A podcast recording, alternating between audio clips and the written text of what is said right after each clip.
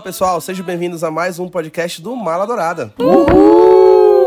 Gente, estou muito emocionado de estar no episódio de hoje, que por sinal é o nosso episódio número 30 do podcast do Mala Dourada. Muitas comemorações. Nunca pensei que a gente faria um podcast, em primeiro lugar. Mais do que isso, eu nunca pensei que a gente chegaria a 30 episódios. Então são 30 episódios falando muita besteira. Tem gente que escuta a gente e muito obrigado para quem tem coragem de escutar a gente e para quem incentivou a gente para chegar até aqui. É verdade. Obrigado, mãe.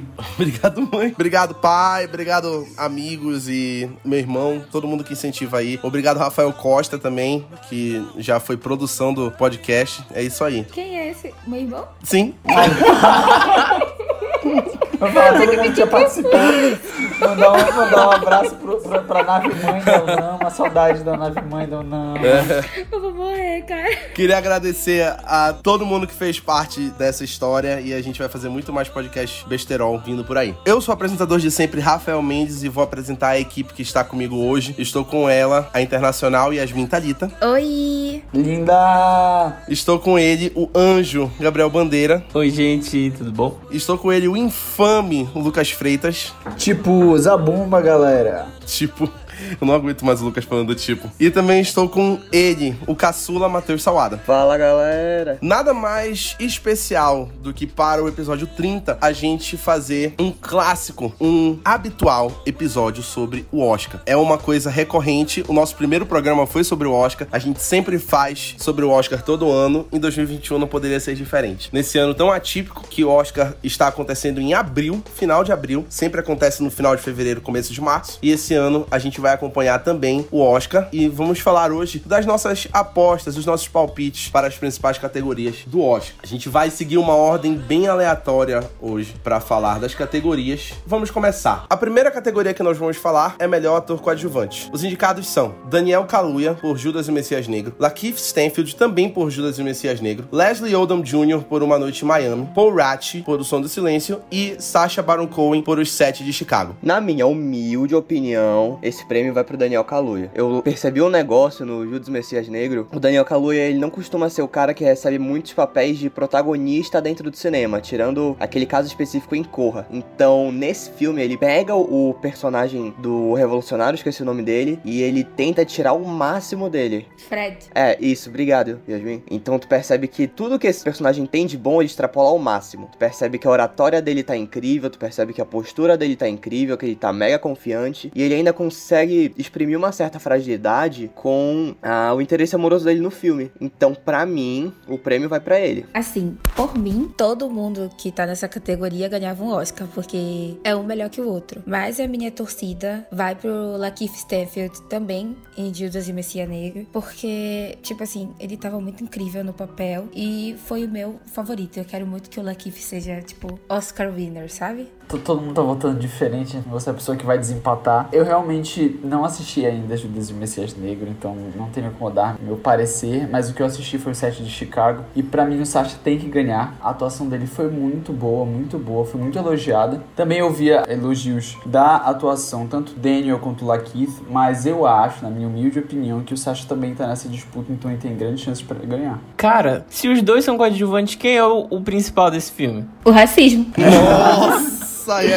É parabéns. excelente. Nossa, É o que eu tava falando. Eles indicaram os dois e melhor ator Não, coadjuvante pra ter mais chance de ganhar. Como eu tava falando uns dias atrás, é, eu tenho medo de ter os dois e acabar empatando um pouco e ir para um terceiro mais forte. Que no caso, o terceiro mais forte que eu penso é o Sasha. Mas eu acho que nesse ano é um caso extraordinário, porque, por exemplo, quando tu pega, sei lá, o mais próximo é a favorita, que tinha a Emma Stone e a Rachel Weisz. Elas estavam muito iguais, assim, então era muito difícil. Então, geralmente vai pra terceira pessoa, né? Mas só que eu acho que aqui o, o Daniel tá muito forte, então a- acho que acaba indo pra ele mesmo. Minha aposta é ele. Mas eu acho que a gente não pode deixar também, tipo, o Paul Rudd de fora. Foi, tipo assim, o primeiro papel importante dele e já foi um papel muito impactante. Ele foi muito elogiado. Então, vai que a gente tá falando Sasha, Daniel e no final vai o Paul. E o Leslie também. Sinceramente, não sei. Essa categoria tá bem certa. Não é uma categoria que a gente olha e fala: olha, eu acho que é ele ele. Tanto que não foi unanimidade essa categoria aqui. É então, verdade. eu acho que a academia tá assim como a gente, meio não sei o que fazer. Cara, eu gosto muito do Paul Rat, até porque ele teve pais surdos e eh, cresceu com linguagem de sinais, ele sempre advogou a favor dos surdos de Caraca, linguagem de sinal, não foi uma coisa que ele se preparou para o papel, como o Ahmed, que a gente vai falar depois, é uma coisa da vida dele e é muito legal ele ter sido reconhecido num papel que envolve a vida dele, que é a luta dele, que ele advogou pelos surdos, e isso é bem bacana. Mas eu também acho que o Daniel vai ganhar, porque o papel dele tá sensacional, como o Fred Hampton, que é uma das figuras históricas mais importantes pro movimento negro nos Estados Unidos, que foi realmente um assassinato que deixou claro como o racismo funciona no governo americano e nas entidades de polícia entre eles. Agora a gente segue pra melhor animação. Os indicados de melhor animação são A Caminho da Lua, Dois Irmãos, Uma Jornada Fantástica, Shao o Carneiro, o filme A Fazenda Contra-Ataca, Soul e Wolf Walkers. Ai, galera, qual é, né?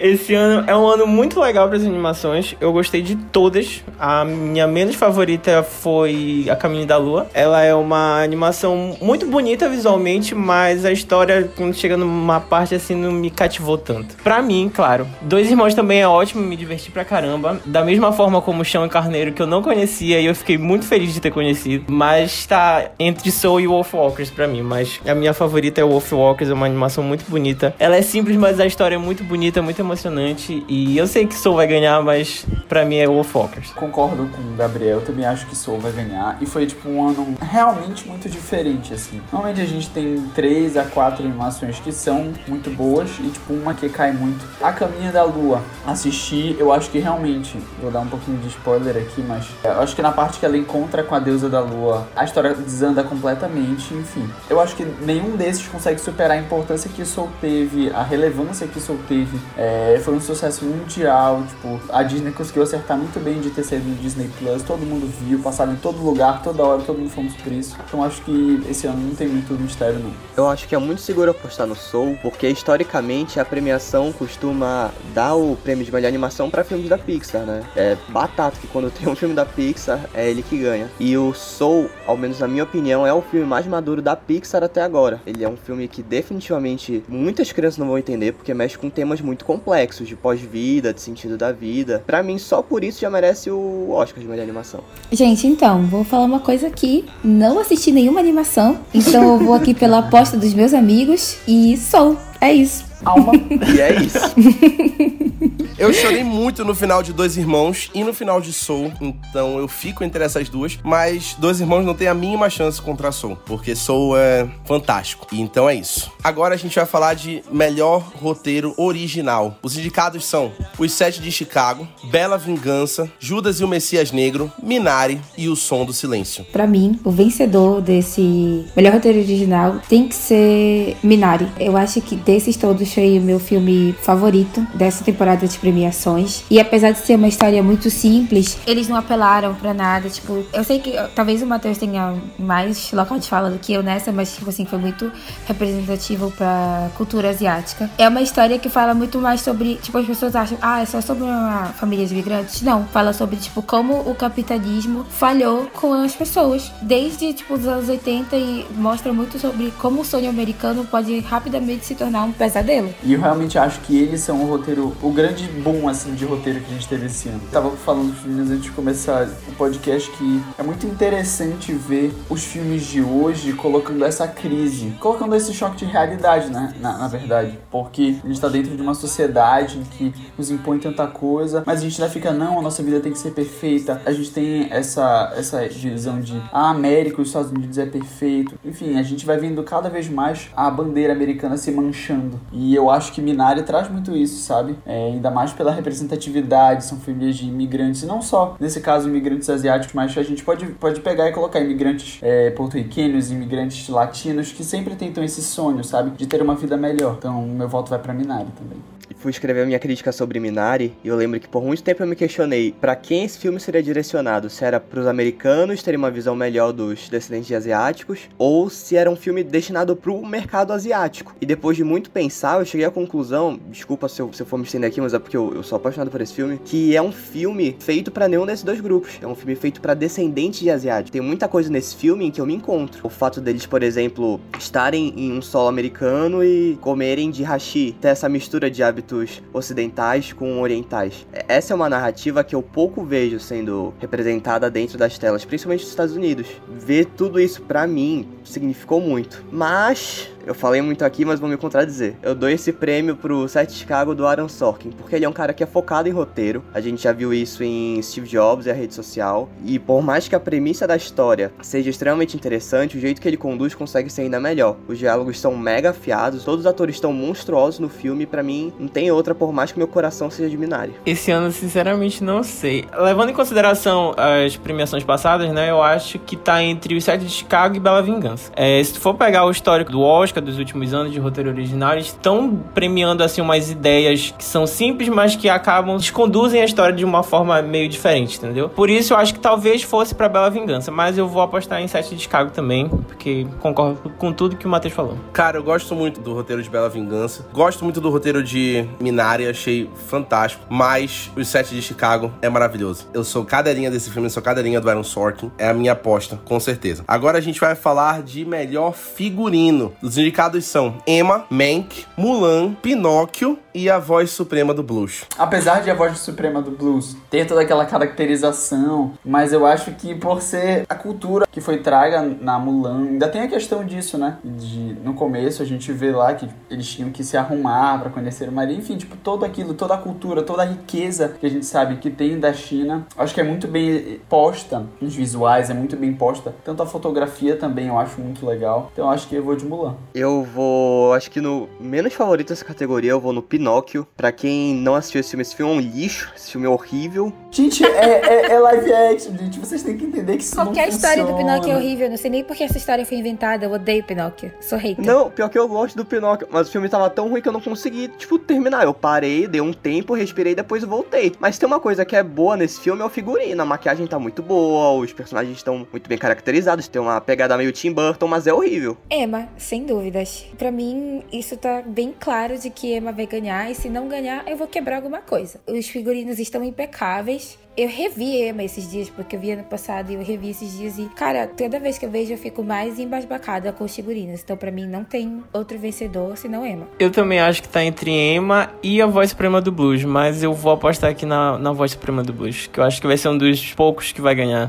Além, claro, depois a gente vai comentar. Acho que Emma vai ganhar porque o figurino realmente está impecável. As roupas que a Anya Taylor-Joy usa nesse filme são lindas. Enfim, acho fantástico, fantástico mesmo. Agora a gente vai falar de melhor design de produção. Os indicados são Meu Pai, Mank, Relatos do Mundo, Tenet e a voz suprema do blues. Eu vou apostar no Tenet, porque pra mim o Nolan é um diretor muito forte visualmente. Ele trabalha muito bem essa questão do tempo dentro do Tenet e eu acho que ele merece ganhar o prêmio sim. Eu vou apostar em Mank, justamente pelo fato dele ter recriado toda a década, os cenários do Cidadão Kane e tal, década de 40. Então, eu acho que Mank leva essa com certeza. Também tô com a Yasmin, eu acho que Mank vai levar essa e eu acho que vai ser a única que vai levar. Se Deus for bom. Se Deus for bom. Vou de Mank também. Acho que Tenet é a única que consegue chegar perto de Mank, mas vai ser difícil ela não levar essa. Não, até porque Mank é um filme de Hollywood falando sobre Hollywood. É óbvio que eles vão dar esse Oscar pra eles. Só um negócio de consolação, né? exatamente. É. Mas Eu fico muito mal de não votar em Tenet, porque eu adorei Tenet, mas Mank é realmente fantástico. Esse trabalho nessa categoria é a minha aposta também. Agora, a gente vai falar de uma categoria que a gente nunca falou nos nossos podcasts, mas que a gente vai falar pela primeira vez esse ano porque muita gente assistiu, acho que vale a pena falar, que é melhor documentário. Os indicados de melhor documentário são Collective, Creep Camp, Revolução pela Inclusão, O Agente Duplo, Professor Polvo e Time. Eu fiquei muito impressionado com os documentários desse ano. Eu geralmente não assisto, mas esse ano muitos documentários bons. O que mais me conquistou, claro, foi Professor Polvo, que é uma história brilhante, sensacional. Eu fiquei muito chocado com aquela história. Eu nunca pensei que eu ia me apegar com um polvo, que foi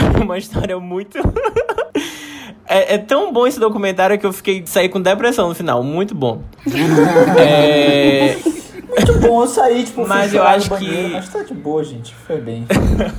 Mas eu acho que Creep Camp acaba levando, é uma história muito relevante, muito, muito importante. E também os produtores desse documentário são ninguém mais, ninguém menos que Michelle e Barack Obama. E eu é acho que competir, né? eles vão acabar levando isso. Galera, eu lembro que eu tava gravando outro podcast. E o Rafa, a gente começou a falar de documentários. Aí ele falou: assiste Professor Polvo, que é incrível, conta a história de um polvo e tudo mais. Eles são tipo cachorro. Eu sou advogado de professor Polvo. E um bom advogado, porque me convenceu a assistir. Eu vi 12 minutos, eu tava indo, mano, que diacho, um cara, tá meio isolado da família, encontrou um polvo. E acaba que é um documentário muito bom. Ele consegue ir pra lugares que você não espera que um documentário sobre, sobre vida silvestre vai, porque não é um documentário sobre vida silvestre, é basicamente sobre como os seres se relacionam. E enfim, minha aposta vai no Professor Polvo, porque é um baita de documentário. Isso prende bastante.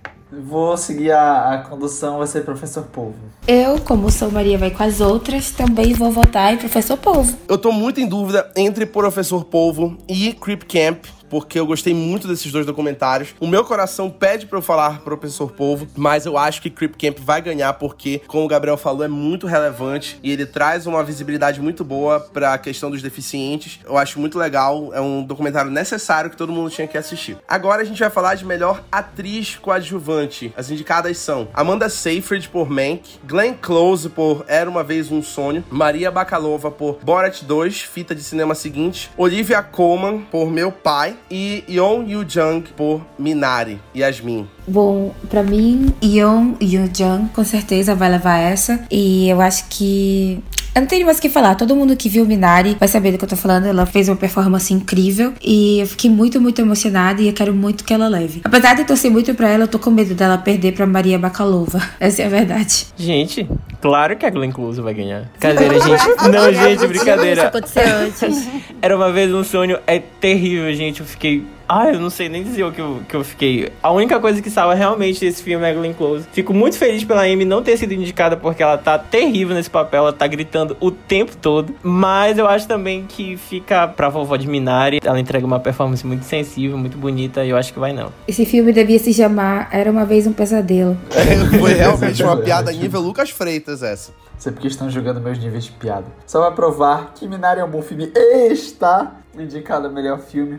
Mas, infelizmente, eu acho que realmente não vai ganhar. Mas o ponto legal é que eu acho que as atuações foram impecáveis, foram realmente muito boas. É como o Matheus falou, quando o Matheus estava falando de Minari, você me veio na, na cabeça. É como se manter, Minari falar de como se manter a sua cultura num país em que quer mostrar que é uma cultura suprema, sabe? Então eu acho que a Yun vai ganhar, eles entregam todos os papéis brilhantes, atuações brilhantes, e meu voto vai para ela. Eu queria dizer que, por motivos muito pessoais, eu queria que a Yeon Yu Jong de Minari ganhasse, porque ela parece muito a minha avó. Eu acho que todo descendente vai se identificar. Ela ela é muito avó de, de descendente. Mas eu acho que quem vai ganhar mesmo é a Maria Bakalova. Primeiro que ela consegue se manter no mesmo nível, em um pé de igualdade com o Sacha Baron Cohen no Borá, que é algo muito difícil. E tem uma coisa nela que ela leva o conceito de atuação para um passo além. Sem exagero nenhum. Ela ameaça a integridade física e moral dela nesse filme. Ela, tipo, entrega tudo de si pelo papel. Tem uma cena muito específica, quem assistiu sabe do que eu tô falando, onde ela literalmente coloca tudo a perder. Então, pra mim é, não tem como, ela vai levar o prêmio. Também acho. Eu concordo muito. A Maria Bakalova arrasou. Apesar de que eu adorei a vovó de Minari, mas a Maria Bakalova foi sensacional. Agora a gente vai falar de melhor som. Pra quem lembra, até ano passado a gente tinha duas categorias de som, que era melhor edição de som e melhor mixagem de som. Esse ano eles finalmente perceberam que não fazia sentido ter duas categorias e resolveram fundir em uma só, que é melhor som, pela primeira vez. É tudo som, velho.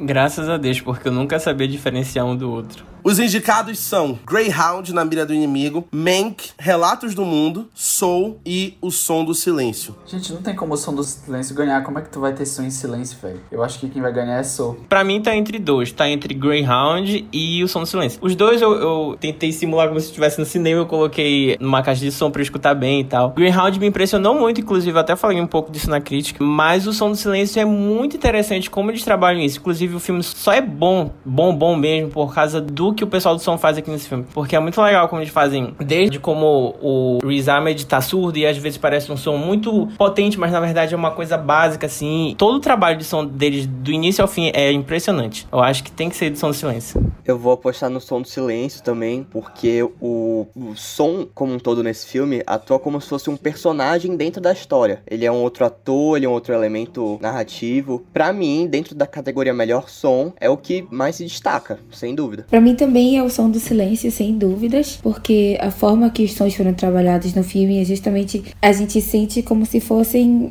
os personagens, né? A gente se sente como Ruben. E cenas específicas, quando ele coloca o aparelho, assim, a gente consegue distinguir o som real e o som do aparelho é muito impactante, assim. Então, para mim, é o som do silêncio. Antes de mais nada, eu queria pedir desculpa pela piada do Lucas, como sempre, tendo que, enfim. Mas eu vou apostar em um som de silêncio também. A percepção de som que eles criam é genial, é a minha aposta. Agora, nós vamos falar de melhor roteiro adaptado. Os indicados são Borat 2, fita de cinema seguinte, Meu Pai, Nomadland, Uma Noite em Miami e O Tigre Branco. Pois é, eu tô muito em dúvida, porque tem muitos filmes bons aqui. Eu acho que eu vou apostar no Borat, ainda que o, o roteiro desse filme já esteja feito, né? Tu pega um presidente completamente surtado no meio de uma pandemia e coloca um personagem que nem o Borat para interagir com tudo isso. Eu acho que é um roteiro que já tava pronto, parando para pensar, né, em tudo que tá acontecendo. Só que ainda assim ele consegue tirar muito desse contexto bizarro, né? Mas se eu pudesse fazer mais uma indicação, assistam o Tigre Branco. É um filmaço na Netflix, pouca gente assistiu. É uma baita de uma crítica ao capitalismo, só que numa perspectiva do sistema de castas da Índia, vale super a pena. Eu vou ser defensor de meu pai até o final, porque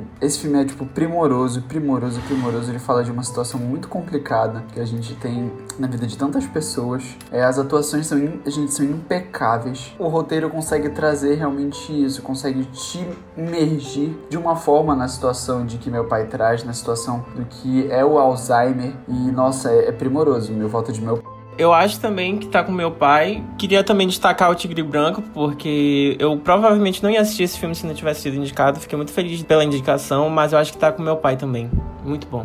Gente, a minha indicação eu acho que vai dar Nomadland, sem dúvidas. Eu concordo com a Yasmin, eu acho que o roteiro de Nomadland é superior. Enfim, tudo que a Chloe Zhao fez foi superior, mas a gente ainda vai falar disso daqui para frente. Vamos falar agora de melhor montagem. Os indicados de melhor montagem são Os Sete de Chicago, Bela Vingança, Meu Pai, Nomadland e O Som do Silêncio. Eu acho que essa, é, sem dúvida, de Os Sete de Chicago é muito legal como eles montaram o filme todo. Mostra desde o início, contexto histórico, mostra flashback, mostra a situação atual deles. E assim vai o filme até o final e fica muito interessante. Eu acho que não tem como não ser. Eu tô em dúvida, na verdade, entre Bela Vingança e Sete de Chicago, mas eu acho que os Sete de Chicago, por tudo isso que o Gabriel falou, eu acho que era muito poderoso toda vez que um dos personagens estava falando e começava a mostrar imagens reais do que aconteceu nesse dia e eh, trazia um impacto muito maior pro filme. Então eu acho que por tudo isso, os Sete de Chicago leva. Eu vou concordar com o Gabriel e a Yasmin, porque o Sete de Chicago tem uma montagem primorosa que tem muito ritmo, e em nenhum momento você acha o filme cansativo. E falando de um filme bastante político, como é o Sete de Chicago, isso é algo bem raro, né? Concordo plenamente com os dois, eu vou no Sete de Chicago. O Sete de Chicago realmente consegue trazer, trazer essa imersão, trazer tudo aquilo que a gente já viu realmente na realidade e fazer esse contraste com o filme, tipo, ver a, a exatidão. E foi o que o Matheus falou, realmente dita um ritmo muito bom. Em nenhum momento o filme tem uma queda brusca ou o filme, tipo, perde essa sua atenção. Então, pra mim, é Sete de Chicago. Eu acho que a montagem de Sete de Chicago prende bastante. Isso é fundamental em qualquer trabalho de montagem. E a gente fica realmente bem imerso em todo o trabalho que é feito no filme. Então, é o meu favorito. Agora a gente vai falar de melhor fotografia. Os indicados são Os Sete de Chicago, Judas e o Messias Negro, Mank, Nomadland e Relatos do Mundo. Eu acho que quem leva é Judas e Messias Negro. A fotografia realmente te transporta pra década de 60, tu te sente lá. E eu acho que num filme de época isso é essencial para trazer o telespectador para mais perto dos personagens, para se relacionar mais com o filme. E por isso tudo, para mim, é Judas e o Messias Negro. Concordo com a Yasmin, eu também acho que Judas e o Messias Negro consegue trazer isso. E eu acho que os aspectos visuais agregaram muito na narrativa, agregaram muito em tudo que o filme passa. Então, Judas e o Messias Negro. Eu tô com o Lucas e a Yasmin, eu vou no Judas Messias Negro também. Para mim, só um exemplo do quão boa fotografia desse filme são as cenas de discurso. O diretor, sabe, filma de um jeito que não tem como tu não pagar pau pro cara, entendeu? Judas Messias Negro. Eu acho que essa é de Nomadland. É tudo muito bonito, como as paisagens, de como vai passando a vida da Frances, e eu acho que essa é dela. Eu realmente amo a fotografia de Nomadland, porque são cenários muito amplos, afinal de contas o filme realmente foi filmado todo em campo aberto, em cenários reais dos Estados Unidos, não teve set, basicamente. Realmente é muito bom como eles conseguem trazer a iluminação de uma forma muito boa, de mostrar toda a vida dos nômades de uma forma muito boa, e eu gostei muito da fotografia desse filme e eu não tenho como não apostar em Nomadland. Agora, melhores efeitos visuais. Os indicados são O Céu da Meia-Noite, O Grande Ivan, Amor e Monstros, Mulan e Tenet. É, eu gostei muito dos efeitos visuais de Tenant. Eu acho que o Nolan consegue dar uma visão muito legal, ainda mais com a proposta né, que o filme traz. Eu acho que ele consegue dar essa dualidade, as cenas de luta são boas e tal. Então eu acho que realmente Tenant é um forte candidato. Eu também tô com o Lucas, eu acho que é Tenet. Vai ser o prêmio de consolação aí do Nolan que batalhou pra lançar esse filme de qualquer jeito. Eu acho que realmente Gabriel. merece.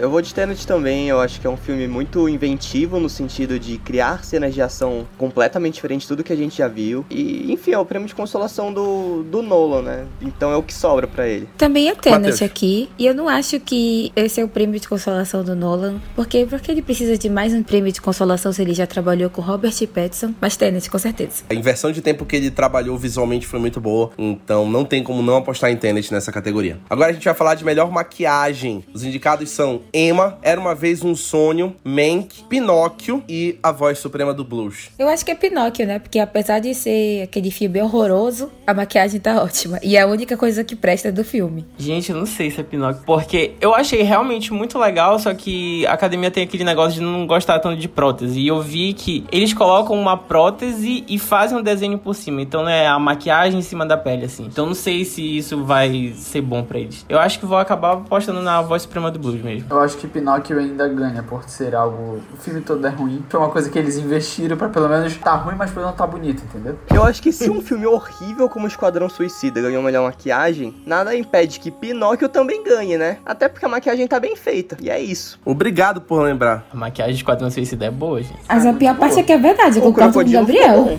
Ai, vou começar a ter briga aqui. Pinóquio é um filme péssimo. O resto já tinha falado, mas é importante eu ressaltar também que é horrível. Mas a maquiagem é muito boa, porque eles não usaram efeitos visuais, eles fizeram só maquiagem. E como o Gabriel falou, prótese, então é muito forte. Eu acho que ganha essa categoria. Agora, a gente vai falar de melhor filme internacional. Os indicados de melhor filme internacional são Druk, mais uma rodada, da Dinamarca. Better Days, de Hong Kong. Collective, da Romênia. The Man Who Sold His Skin, da Tunísia. E Quo Vadis Aida, da Bósnia e Herzegovina. Pra mim, Another Round não ganhava não só melhor filme internacional, como o melhor filme de 2021. É um filme maravilhoso, a proposta dele é genial, que é vamos ficar o mais bêbados possível e ver no que dá. O diretor consegue conduzir essa história de um jeito cada vez mais interessante, tanto que poderia ser um filme extremamente pesado, denso, dramático, e não, é um filme que tu sai super bem e extremamente reflexivo com o jeito que você leva a sua vida, com o jeito que você percebe, faz as coisas ao seu redor. Cara, é Druk. Pra mim é o melhor filme do ano passado, sem a menor sombra de dúvida. Gente, é, inclusive ainda vou assistir Co Covadiado, não sei como é o nome desse. É amanhã. E porque tem muita gente falando bem desse filme, mas eu vou apostar no Druk mesmo, até porque tá indicado em diretor. E assim, é um filme bom, eu não achei tudo isso. É, eu acho que ele consegue nivelar bem a comédia logo ali no início, depois no drama bem. Achei um filme bom, a direção é muito boa, mas eu acho que nada além disso. Mas eu acho que vale sim o filme, ah, o prêmio, quer dizer. Cara, o filme que tem a Mads, o Mads Mikkelsen, né? Acho que ele já, é- já tem grande chance de ganhar. Então, e Drunk é, é realmente muito bom. Enfim, eu acho que vai ganhar, cara. É isso. Pra mim é Druk também, porque eu gosto muito da premissa desse filme, porque é basicamente a minha vida na Europa. Então, é. Eu me senti extremamente representada. Esse filme foi pra ti, né? A representação com... Mads Mikkelsen, né, galera? Foi, eu falei, nossa, eu e meus amigos todo dia. Bacana. Então a gente sabia que já estávamos vivendo essa filosofia. A representatividade. Não tenho como discordar da Yasmin, eu também tento viver sob esse lema. Quem me conhece sabe que é difícil. Então, Druk é o meu favorito para melhor filme internacional. E para mim tinha que ter sido indicado em muito mais, inclusive melhor ator. Mas foi fantástico. Tirava fácil o Gary Oldman pra colocar o, o Mads. Nossa, com certeza. Com certeza, não tem nem dúvida. Muito melhor. Sabe Muito o que é isso? É porque o Mads é bonito e talentoso. Por isso que não indicam ele. É aquele negócio, só fala mal de mim porque tá com inveja. Porque se fosse bonito e gostoso, andava comigo. E aí, Thalita falou tudo. Concordo. Agora, vamos falar de melhor trilha sonora original. Os indicados são Destacamento Blood, Mank, Minari, Relatos do Mundo e Soul. Esse é realmente difícil, assim. Eu gostei muito da trilha sonora de Soul, mas não sei. Eu vou apostar em Soul, mas não tenho tanta certeza que ganha. Eu pensei que essa ia ser unânime, mas eu acho que não tem pra ninguém além de Soul.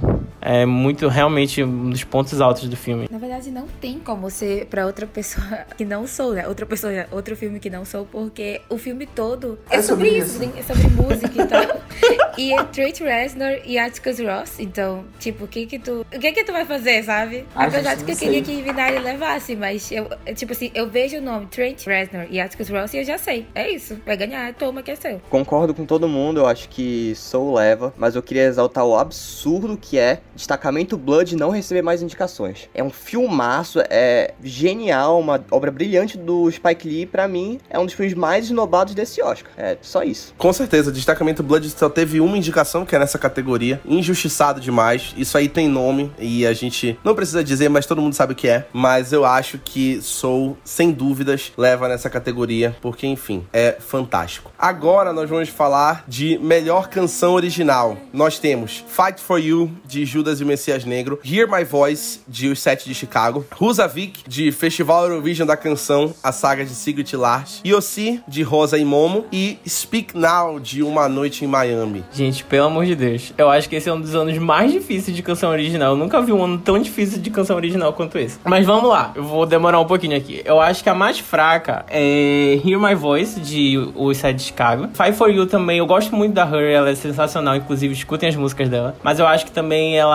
ganha na próxima. Pra mim tá entre três: Speak Now, Yossi e Husavik. Dessas, a minha favorita é Husavik, porque tem todo aquele momento de quando ela canta, é o único, a única música que é cantada durante o filme. E todos os outros ganhadores passaram por isso, é Shallow, é do ano passado, Let It Go, enfim, eu acho que isso conta muito pra hora da votação e a minha favorita é essa. Mas eu tô torcendo muito pra Yossi também, porque essa já é a 12 segunda indicação da Diane Warren. Ela é a Amy Adams da música, ela nunca ganhou um Oscar. E eu vou apostar nela, mas a minha favorita é Husavik. Tô apostando nas duas, não sei. Vou ficar em Husavik mesmo. Não, Yossi, Yossi, Yossi, gente. Ih, se decide, meu filho. Pra mim é Russapik na cabeça, entendeu? Se dependesse de mim, Festival Eurovision da Canção ganhava melhor filme, filme perfeito, top. Eu toda vez que eu tô triste eu assisto, se eu tô feliz eu assisto. Gente, é muito, muito legal. Pelo amor de Deus, assistam isso. Russapik na cabeça, tá? Sigrid Lars, meus fabs. Demi Lovato, melhor atriz coadjuvante. É verdade?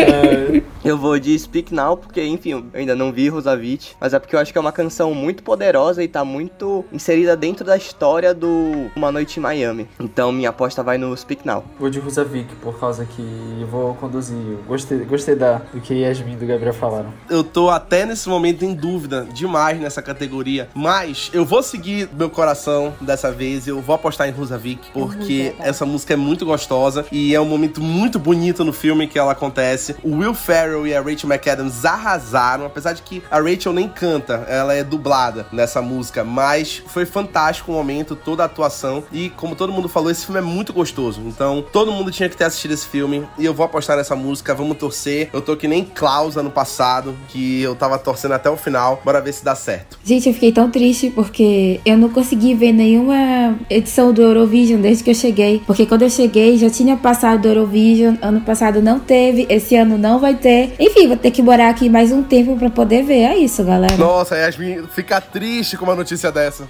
É, isso aí. Só sai daí quando tu vê. Agora nós vamos falar de melhor direção. Nós temos pela primeira vez duas mulheres indicadas ao mesmo tempo em melhor direção, sendo que uma é a primeira mulher asiática indicada na categoria. As indicadas são Chloe Zhao por Nomadland, David Fincher por Mank, Emerald Fennel por Bela Vingança, Lee Isaac Chung por Minari e Thomas Winterberg por Druk mais uma rodada. Eu tô numa dúvida cruel entre Lee Isaac Chung e Chloe Zhao. O meu coração feminista falaria Chloe Zhao, mas eu amei tanto Minari, então aqui eu vou ter que falar Lee Isaac Chung. Espero não ser cancelada por isso. Pra mim é Lee Isaac Chung na cabeça, assim, ó. Gente, eu acho que não tem outra opção essa além da, da Chloe Zhao. Ela tá sensacional, eu acho que é o melhor trabalho dela. É, ela ganhou todos os prêmios possíveis passados, todos, todos, todos, todos. E eu acho que realmente é ela. É ela, gente. É ela. Pra mim não tem disputa nessa. A Chloe Zhao fez um trabalho absurdamente brilhante em Nomaland. Ele tem vários tons, vários subproblemas, subproblemáticas. Traz o, o aspecto do patriotismo americano de uma forma totalmente quebrada, sabe? Pra mim foi brilhante. Eu acho que a Chloe leva tranquilamente. Fala tranquilidade. Eu vou apostar no patinho feio da categoria. Eu vou no Thomas Winterberg, de Druk mais uma rodada. Pra quem não sabe, teve uma tragédia pessoal na produção desse filme. A filha do diretor, ela sofreu um acidente de carro e foi morta antes de começar as gravações. E o diretor resolveu utilizar esse filme como uma homenagem. Não só à vida, como à própria filha. Era um filme que ela gostou muito do roteiro. Ela ia ser uma personagem, inclusive. E eu sinto que todo o descarrego, todo o sentimento que ele sentia pela filha, tá transposto no filme. É justamente por toda essa carga emocional que eu voto no Thomas Winterberg.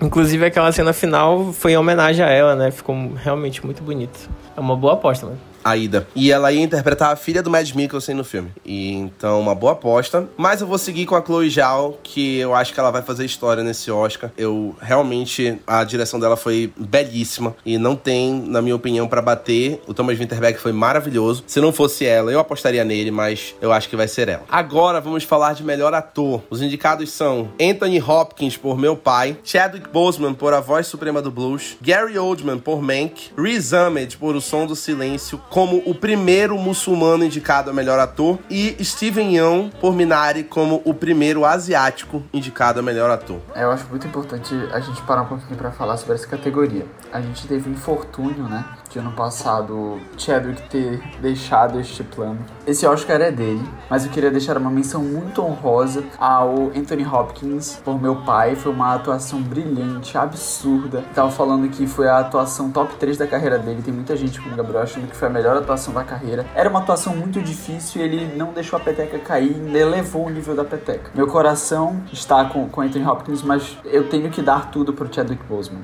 Eu acho que essa vai ser uma vitória muito simbólica, não só pelo trabalho do Chadwick nesse filme, mas por todo o legado que ele teve dentro de Hollywood. Ele é um cara que tava pegando muitos papéis importantes dentro da comunidade negra, né, nos últimos anos. E embora o Anthony Hopkins esteja muito bem no meu pai, eu aposto as minhas fichas no Chadwick Boseman. A gente sabe que é o Chadwick e esse papel dele realmente foi uma despedida. Parece que ele já sabia, sabe? Quando eu vi o filme, eu falei, cara, tudo que ele tá fazendo nesse papel, ele tá entregando tudo. E tipo, eu não sei se ele já sabia ali, mas tipo, é dele. Mas eu queria muito que esse Oscar fosse tipo Meninas Malvadas, quando a Cat quebra todo o negócio e dá pra. Porque pra mim levava o Chadwick, o Reese e o Steven, mas é do Chadwick. É isso. Eu pessoalmente ficaria muito feliz se o Reese ganhasse, porque adoro ele, sou muito fã. Mas é, é a mesma coisa, né? Eu acho que tá entre o Anthony e o Chadwick. Não sei se a academia vai ter outra chance de dar um Oscar pros dois, na verdade. Eu não sei se o, o Anthony Hopkins vai conseguir entregar uma outra performance tão poderosa quanto essa na carreira dele ainda. E a mesma coisa o Chadwick não tem mais como, né? Eu realmente fico muito indeciso. Mas eu acho que o Chadwick acaba levando mesmo. Tá sensacional. Foi o papel da carreira dele. E vai ser um momento muito bonito se ele ganhar. Cara, apesar do Steven e do Reese terem atuado muito bem, eu também concordo que tá entre o Anthony e o Chadwick. Eu fiquei muito mal quando o Chadwick morreu, chorei pra caramba, fiz até tatuagem com a cara dele, mas se o Anthony ganhasse também seria muito legal. A academia não costuma dar empates, mas se ela desse empate especificamente entre eles dois, eu não ficaria chateado, seria muito legal mesmo. Agora, melhor atriz, que pra para mim, é a categoria mais difícil esse ano do Oscar. A gente tem Andra Day com os Estados Unidos versus Billie Holiday, Carrie Mulligan por Bela Vingança, Frances McDormand por Nomadland, Vanessa Kirby por Pieces of a Woman e Viola Davis por A Voz Suprema do Blues. Essa é uma das corridas de melhor atriz mais doidas, eu acho, da história do Oscar. Que bora relembrar rapidinho. Andra Day ganhou o Globo de Ouro, a Carrie Mulligan ganhou Critics' Choice, é, a Viola ganhou o SEG e a Frances ganhou o BAFTA. E a Vanessa ganhou vários outros prêmios menores de festivais, enfim. E é muito doido porque realmente estão todas muito boas. É, a minha favorita é a Vanessa Kirby. Sou fãzaço dela desde The Crown, ela é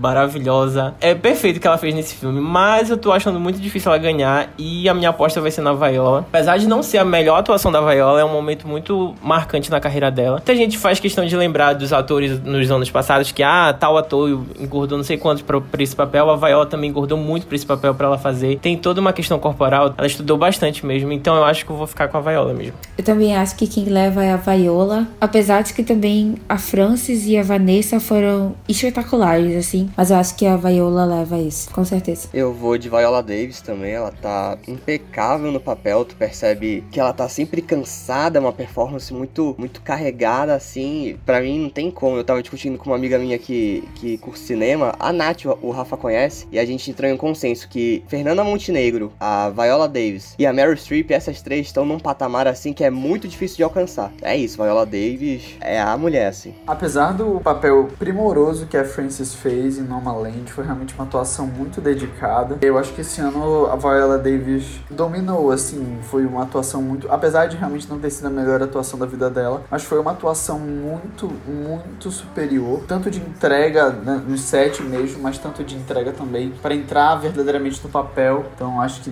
Viola. Eu vou apostar completamente diferente de vocês. Eu acho que a Carrie Mulligan vai levar. Carrie Mulligan? Eu acho. Porque ela tá crescendo muito nas apostas das pessoas ao redor. E ela ficou muito falada por conta da popularidade de Bela Vingança, que foi se tornando mais popular com o passar aí das semanas, dos meses. E eu acho que ela vai ganhar porque ela já foi indicada antes. Eu acho que eles vão dar o prêmio agora para ela como assim, uma coletânea das atuações dela. Igual o DiCaprio, que o melhor papel dele não foi o regresso, mas vão dar assim pela coletânea. E eu acho que ela deve ganhar esse prêmio. Apesar de que eu também acho que a Vanessa Kirby é a melhor daí, porque ela foi fantástica. Mas eu acho que a gente vai ser surpreendido com a Carrie Mulligan. Igual como aconteceu com a Olivia Colman, que tava todo mundo apostando entre Lady Gaga e Glenn Close. E de repente a Olivia Colman ele ganhou. É obcecado. Eu não tô nem falando mal dela agora. Eu poderia muito bem falar que eu odeio a Olivia Colman, só tô falando que é algo que aconteceu. Ninguém tava apostando na Olivia Colman. Tava todo mundo entre a Lady Gaga e a Glenn Close. De repente a Olivia Colman ganhou, todo mundo ficou surpreso. Mas, gente,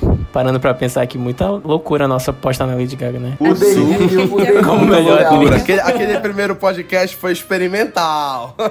Última categoria, melhor filme. A gente tem Os Sete de Chicago, Bela Vingança, Judas e o Messias Negro, Mank, Meu Pai, Minari, Nomadland e O Som do Silêncio. Eu só queria um adendo. Eu acho muito engraçado o nome do filme ser Meu Pai, que aí o, o Rafa vai indicar as categorias aí. É Judas Messias Negro, Mank, Meu Pai. Eu fico, hã? João Simples vai estar concorrendo a melhor filme. Não é muito bom. Mas pra mim, o prêmio vai pra O Set de Chicago, justamente por tudo que a gente discutiu, da montagem, da direção. É um filme extremamente afiado, ele consegue ser muito político, ao mesmo tempo que ele é muito acessível, assim. Eu acho que é um filme pro crítico de tênis verde gostar e pro, sei lá, meu pai, que é tiozão e não entende nada de cinema, amar também. Então, a minha aposta vai no Set de Chicago. Concordo com tudo que o Matheus falou, mas gente, esse ano a Chloe se superou. Eu acho que Nomadland é o filme do ano, porque ele trata da decadência da sociedade americana, trata do período difícil que todos estão vivendo e trata tipo de uma coisa que muitas pessoas estão vivendo, que é uma vida nômade. Diversas pessoas estão começando a se adaptar a isso. E querendo ou não, o filme traz isso como a proposta do futuro. No futuro não vai ter essa necessidade de estarmos presos em um local, numa mesma cidade, no mesmo emprego fixo. Foi muito aquela coisa que a gente vê na escola que o pessoal fala que daqui a um tempo não vão mais existir países, mas todos vão ser cidadãos do mundo. É meio que isso, sabe? Então,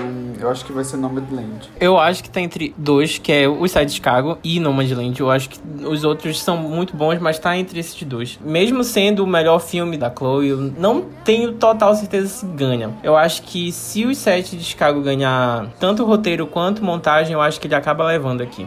É, mas qualquer um dos dois que ganhar, eu vou ficar muito feliz. Pra mim, Minari, ao contrário da aposta de todo mundo, por tudo que eu já falei antes, por todas as reflexões que o filme trouxe, então, pra mim, Minari. Cara, também vou apostar em Os Sete de Chicago, porque esse filme me fascinou. Eu gostei muito de Nomadland. Acho que ganha direção, roteiro e fotografia. Não vai levar melhor filme. Para mim, quem leva melhor filme é Os Sete de Chicago, porque é fantástico. É o meu preferido do ano. É isso. E assim, a gente encerra mais um podcast do Mal Dourada, o nosso podcast número 30. Podcast sobre o Oscar, mais um podcast. E para comemorar, a gente vai mandar um beijo para uma pessoa especial para cada um. Vamos começar. Eu queria mandar um beijo pra Mina Alice. É, eu sei que você está ouvindo e eu queria dizer case comigo, por favor. E é isso. Uau, rolou um pedido de casamento no podcast do Mal Dourada, gente. Eu tô emocionado. Gente, é sacanagem, tá? É só pra irritar o Ian. Mas Alice, se você quiser, eu quero. Ai, bicha, puta que pariu. Eu queria mandar um beijo pra minha mãe. Ela não vai estar ouvindo isso, mas queria deixar esse registrado aqui pra ela. Também vou pra minha mãe mesmo, que inclusive ela está me esperando pra almoçar ali. Beijo, mãe. A minha também. Ah. Gente, vou mandar um beijo pro Peter, pro Pedro, nosso ouvinte de Tocantins.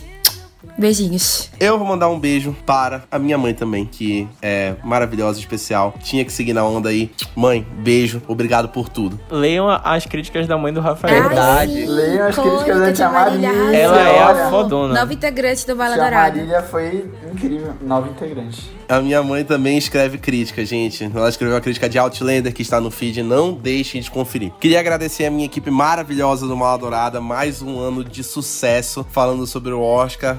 Acabou o terror, acabou o mais odiado por todos. Só ano que vem agora. Eve está tranquila agora, ela não precisa mais chorar. E também queria agradecer todo mundo que está escutando a gente até agora, que acompanha nossas críticas, que acompanhou o especial do Oscar. Lembrando que o Oscar é neste domingo à noite. Vamos torcer para que as nossas apostas estejam certas na maioria. Sempre tem surpresas. Muito obrigado. Até os próximos episódios do podcast, de todos os nossos podcasts. Aguardem mais conteúdos vindo por aí. Até a próxima e tchau. Tchau. Beijinhos.